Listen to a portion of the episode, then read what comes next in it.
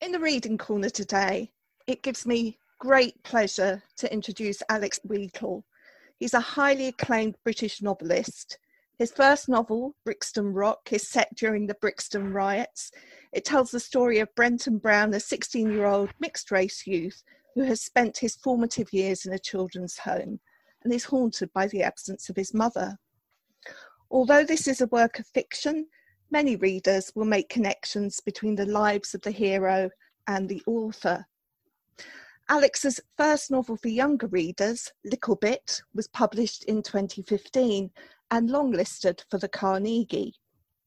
Little Bit was the first book in a trilogy, and the second, Crongton Knights, won the Guardian Children's Fiction Prize. Alex's forthcoming novel for young readers, Cane Warriors will be published by Andersen Press in October 2020. And we're going to be talking about that novel shortly. But I also want to make note that Alex has been shortlisted for the 2021 NSK Neustadt Prize for Children's Literature. This is a highly prestigious award and it recognises not only a single book, but the significant achievement of a writer and the ongoing positive impact that they have on children's literature. Alex, I'm so pleased that you can join me today. I'm pleased to uh, join you, Nikki. Really happy to be here.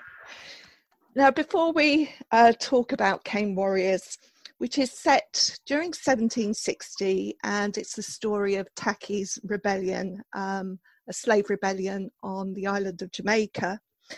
This was a deeply affecting story which did more than most books that I read. It was one of those reading experiences where something actually shifts.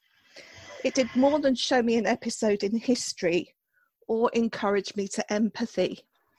What it did was it made me feel about this situation in a way that only great fiction can do. And so I'd like to thank you for that. Well, thank you for your kind words. That was my intention. I really wanted to um, change the narrative to um, the real stories um, and to put readers to where our journey uh, almost began, if you like, back in uh, the Caribbean, back hundreds of years ago, colonial times, and how my ancestors lived their lives. Should we start with the history then? Uh, this is the story about uh, Tacky's rebellion, as we said, and it's one of just a number of slave rebellions in the Caribbean in the 18th century. I know you've written a little bit about this in the author's note at the end, but for listeners, can you tell us what drew you to this particular rebellion? Well, Tacky's 1760 rebellion was really um, whispered to me by my mother. My mother grew up in a little town called Richmond in the North Parish of Jamaica called St. Mary and adjacent to there are the uh, the old Frontier and Trinity plantations, and this is where Tacky um, started his rebellion. It was rumored that uh, Tacky was some kind of African prince. He came with a big reputation. I cannot confirm that, but that's what people have been saying. And so he had uh, some kind of um, aura about him, some kind of presence. And so um, he planned his Easter rebellion in 1760 and he took his fellow captives with him. And I always wondered what it must be like if um, you're a 12, 13, 14 year old boy, because at that age you were considered a man. And you were asked to um, the, the cane fields and work there, and you was um, lashed with the just like any other person was. So uh, I just tried to imagine a young teenager having to deal with that dilemma of whether he should join the rebellion or not. And one of the surprises for me, actually, in the book, I mean, his father urges him not to. I was surprised at his mother's encouragement, really, to leave. Well, perhaps um, imagine a mother losing sons. Maybe there's some hope in her heart that um, her last son will manage to um, free himself and escape and it's a very human reaction, I think. I mean, you could uh, make a make a case for both parents. Moa's father saying you must not go. Um, he's afraid that he might get killed or hanged or whipped to death, or with the mother saying no, son, go. And mm-hmm. so you can see both arguments there, and I can almost hear that um, interaction all these years later taking place in a Jamaican plantation. And um, the argument for to go with this um, slavery vote and the arguments to stay because I guess at least you can be alive, at least you can uh, live rather than uh, try to escape and maybe be uh, executed. Mm. And of course, um, this book, in a way, is a recognition of not only Tacky and his lieutenants, if you like, but everybody who took a stand because if nobody takes a stand, nothing changes. That is correct. And you have to um, sit together, you have to um, plan together, and you have to um, face the consequences together. Otherwise, it would have failed probably at the first plantation. But at least they had a momentum behind them. And indeed, they uh, they sacked the Fort Haldane on the north coast, uh, Port Maria, is spectacular, and it's where um, Noel Coward had his Firefly property as well. So it's a really uh, incredible um, visual when you go out there. It's something like 1,000 feet over sea level, and it offers incredible views. So if you ever go to Jamaica, don't just stay at the resorts. Go out and visit these incredible sites where these um, slave uprisings took place. And I think it was actually uh, partially a visit yourself that uh, took you on this journey, wasn't it? It's an interesting story because I was reunited with my father in 1987. I tracked him down to Kingston. He was teaching in a Kingston school. He used to um, teach woodwork and metalwork. And um, he asked me to uh, draw up a list of um, sites I wanted to go. And one of them had to be Bob Marley's birthplace in Nine Mile in St. Ann, which is not too far from Port Maria and also, uh, me being a literature fan and a playwright fan, I wanted to visit Noel Coward's property. And um, I was unaware at that point in my life that these slave uprisings took hold in this very place. And um, it's only later, um, when I was speaking with my mother, many, many years later, that she remembers as a little girl that um, her elders would sometimes whisper and mention Tacky's name. But later on, she uh, discovered that um, where she lived was very adjacent to where the uprising took place. And wow. I thought, wow, oh my gosh, you know, these people could be my ancestors. And so it just gave me a tingle yeah, in my bloodstream. It really did. I felt I was compelled to write this story. And it's interesting because you've talked about this kind of folk memory, if you like, passed down through generations, yeah. 200 years of storytelling, basically. But were there other sources that were not written by the British, if you like, you know, that were written by slaves themselves, or, or is it just passed down from folk memory? Most of it is folklore and um, the word of the griot. I mean, that's the old West African tradition of uh, oral storytelling. And so uh, my mother remembers some of it, and um, her sisters did too, and also um, her parents did. And so legends get passed down, as you know, uh, in storytelling communities. It just, it's just like what happened in the UK with the story of King Arthur and his legendary search for the, um, the Holy Grail. That is steeped in legend and myth, isn't it? Yeah. And so that's what happens to stories. They, after many, many decades and centuries, uh, the legend builds, and uh, Tacky's legend is no doubt grown and uh, expanded. And I really wanted to take the skeleton of this story and build a fiction around it because we know certain facts that are true. Yeah. We know that um, there was a massive revolt on a number of plantations. We know that they killed many um, British army officials at Fort Haldane, and we know they stole gunpowder and guns. We know that much.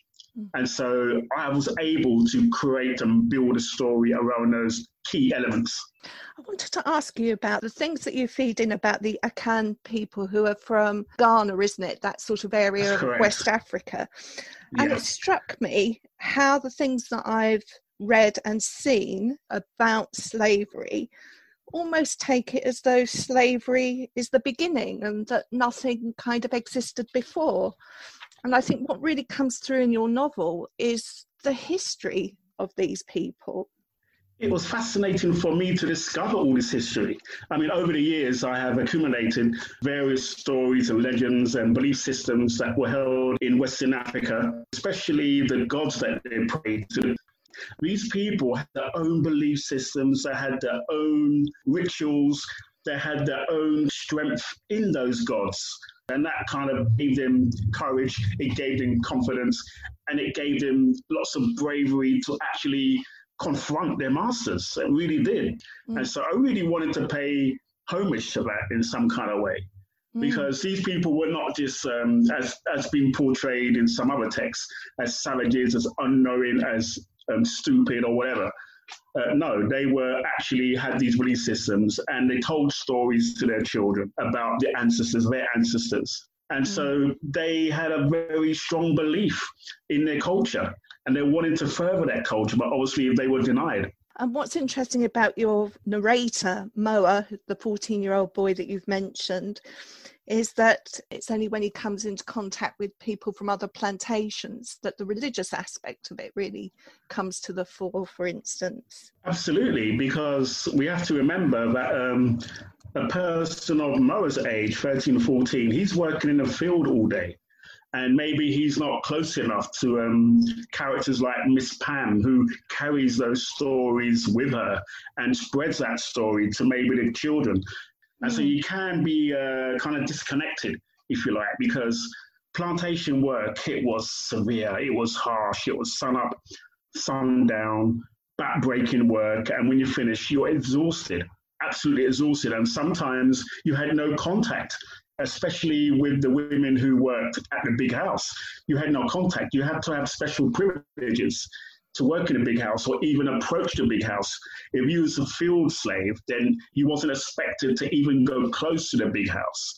And so this is where the disconnection may have happened. Mm. And so I wanted Moa to discover some of these rituals, some of these elements, some of his uh, belief systems, if you like, during the journey of this story.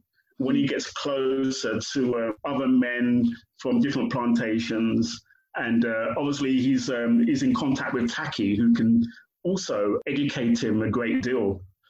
I wondered whether the naming of characters was part of this because I noticed that the older women tended to have given names. Is that because of the roles that they would have fulfilled? Yes, I reason that, especially if they're working near the um, the big house, their names would be given. But if you're in the field, you'll be um, maybe given an African name by a mother, and that was allowed because you had really no contact with the master. But your overseers, they would uh, describe them with um, kind of nicknames, if you like like um, Cudgeman, and um, uh, I think I had one character called Toolman, and and so forth. So whatever job they did, sometimes they were given a nickname to portray that job. Yeah, I'd like to talk about the artistry in the book as well, and the way it's written, and the linguistic choices that you had to make because you're going back in history here for one yeah. thing. And the dialogue is, um, I don't know whether you use the word patois or Jamaican Creole? I kind of decided that um, my characters are in Jamaica.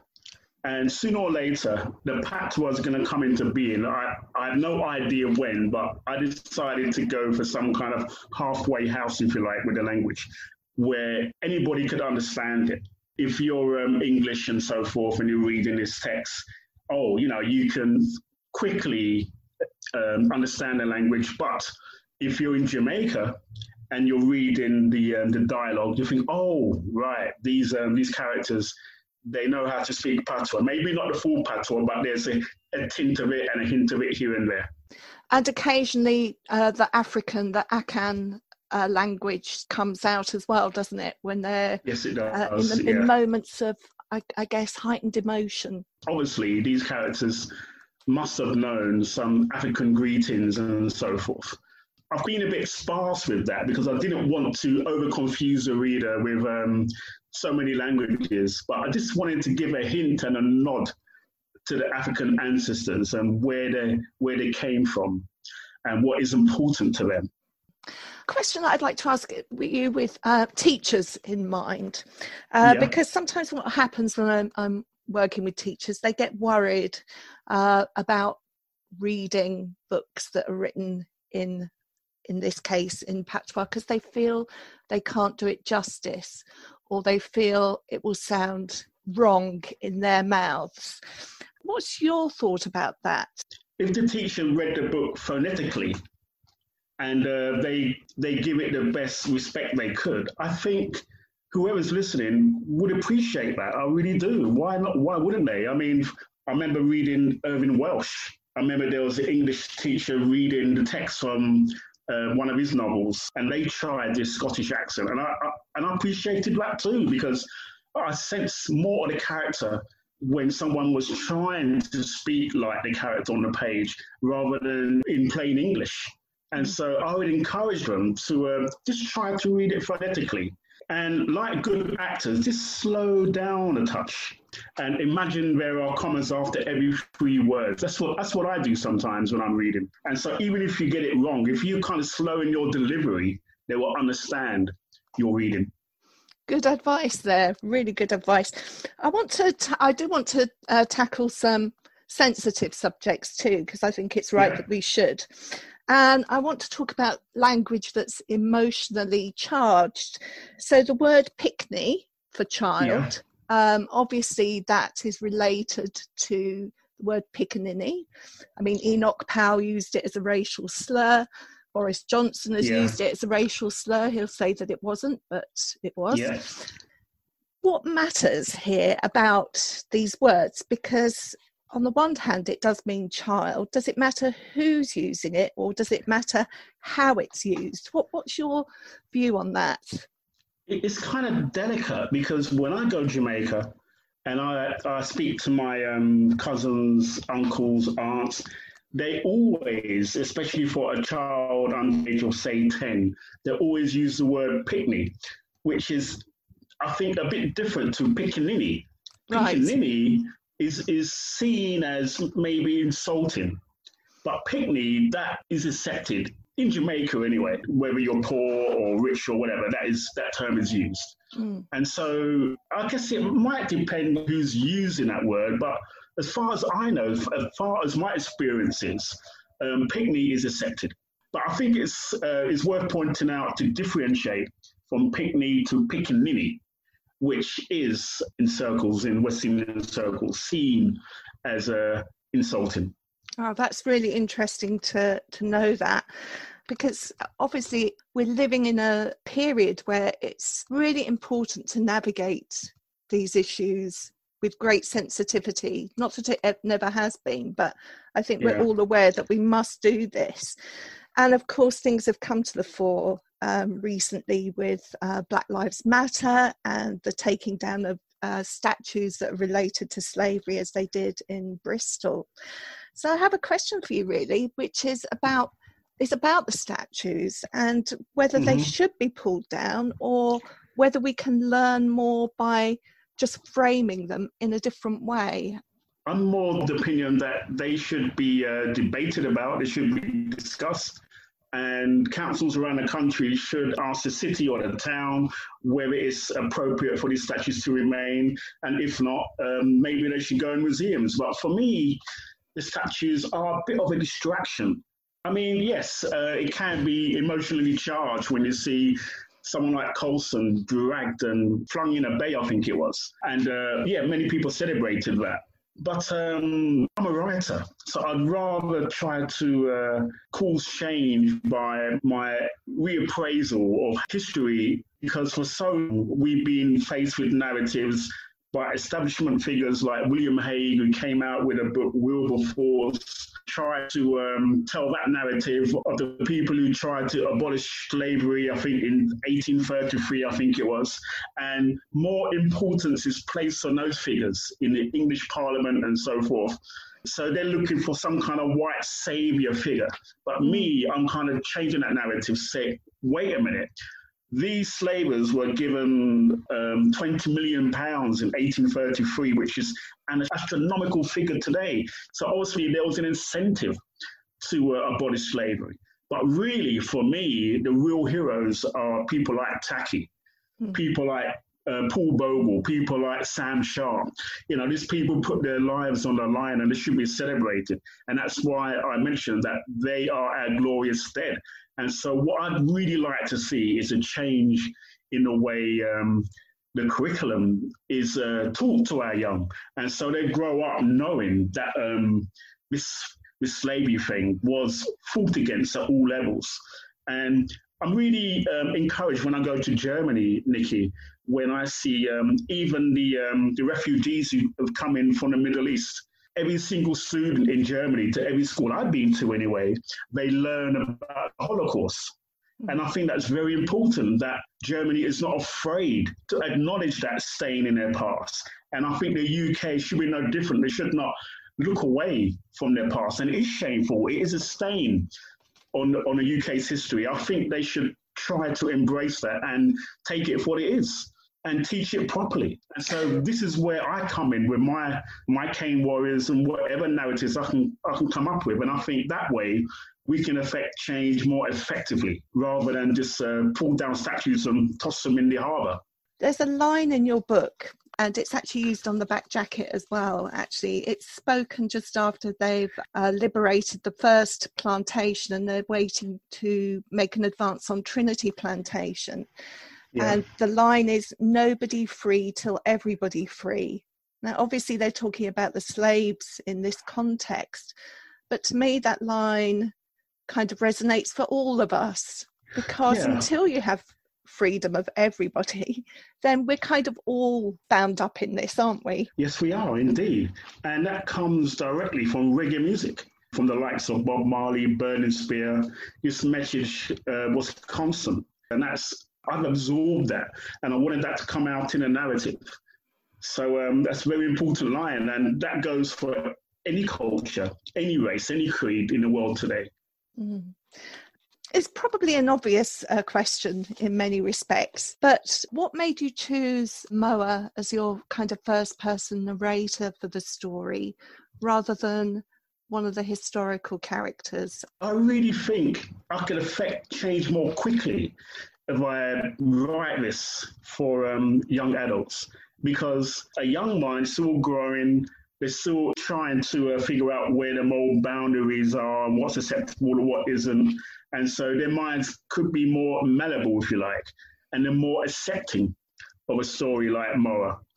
I did consider writing it from Tacky's perspective, but I thought, no, this could be much more effective if I aim it for young people where I could really get them thinking and really um, get them thinking to say, wow, how come this wasn't taught in history class the other day? You know? I mean, I'm just trying to think when I was 13, 14, and I was looking for narratives that could help me. They weren't there. All I learned about was King Henry VIII and his wives and the um, the crop rotation and Queen Elizabeth I and her armada. So, as a black child in South London, I really wanted someone who I could cling on to, who I could call as a hero. And so, I wanted to give them a heroic figure and it could be Moa, it could be Keverton, it could be Tacky, because they fought the same battles as white heroes did. And so our heroes should be seen in the same kind of lens as anybody else's. Well, it is important and it is significant, and it is fantastic that the uh, Neustadt Prize have recognize that uh, in your work. I have just one final question, and that is that you you've kind of moved from writing for adults to writing for young people, and is that because of the reasons that you've just expressed uh, now that you feel that this is where you can have most impact? Absolutely. I felt that even though I received and gained many plaudits for my adult fiction, I felt there was some kind of ceiling there that I couldn't break through. And um, with my young adult fiction, I have broken through. I'm incredibly happy that uh, my work is now being appreciated everywhere now, where it wasn't before.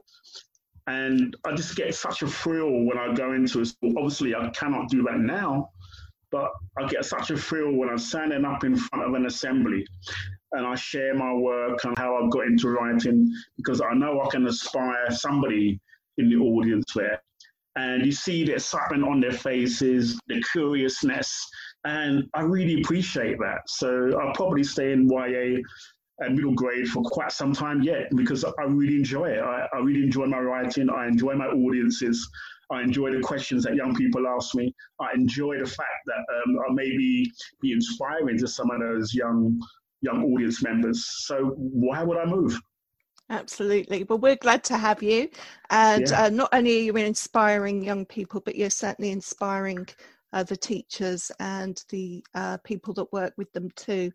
Alex, thank you so much for joining me in the Reading Corner today. Um, it's been enlightening and inspiring. Thank you for having me, Nikki. It's a pleasure to be on your show. Thanks for listening to In the Reading Corner with Just Imagine. If you have enjoyed this podcast, you can find many more on the podcast section of our website, justimagine.co.uk, plus via iTunes or SoundCloud or your usual podcast provider.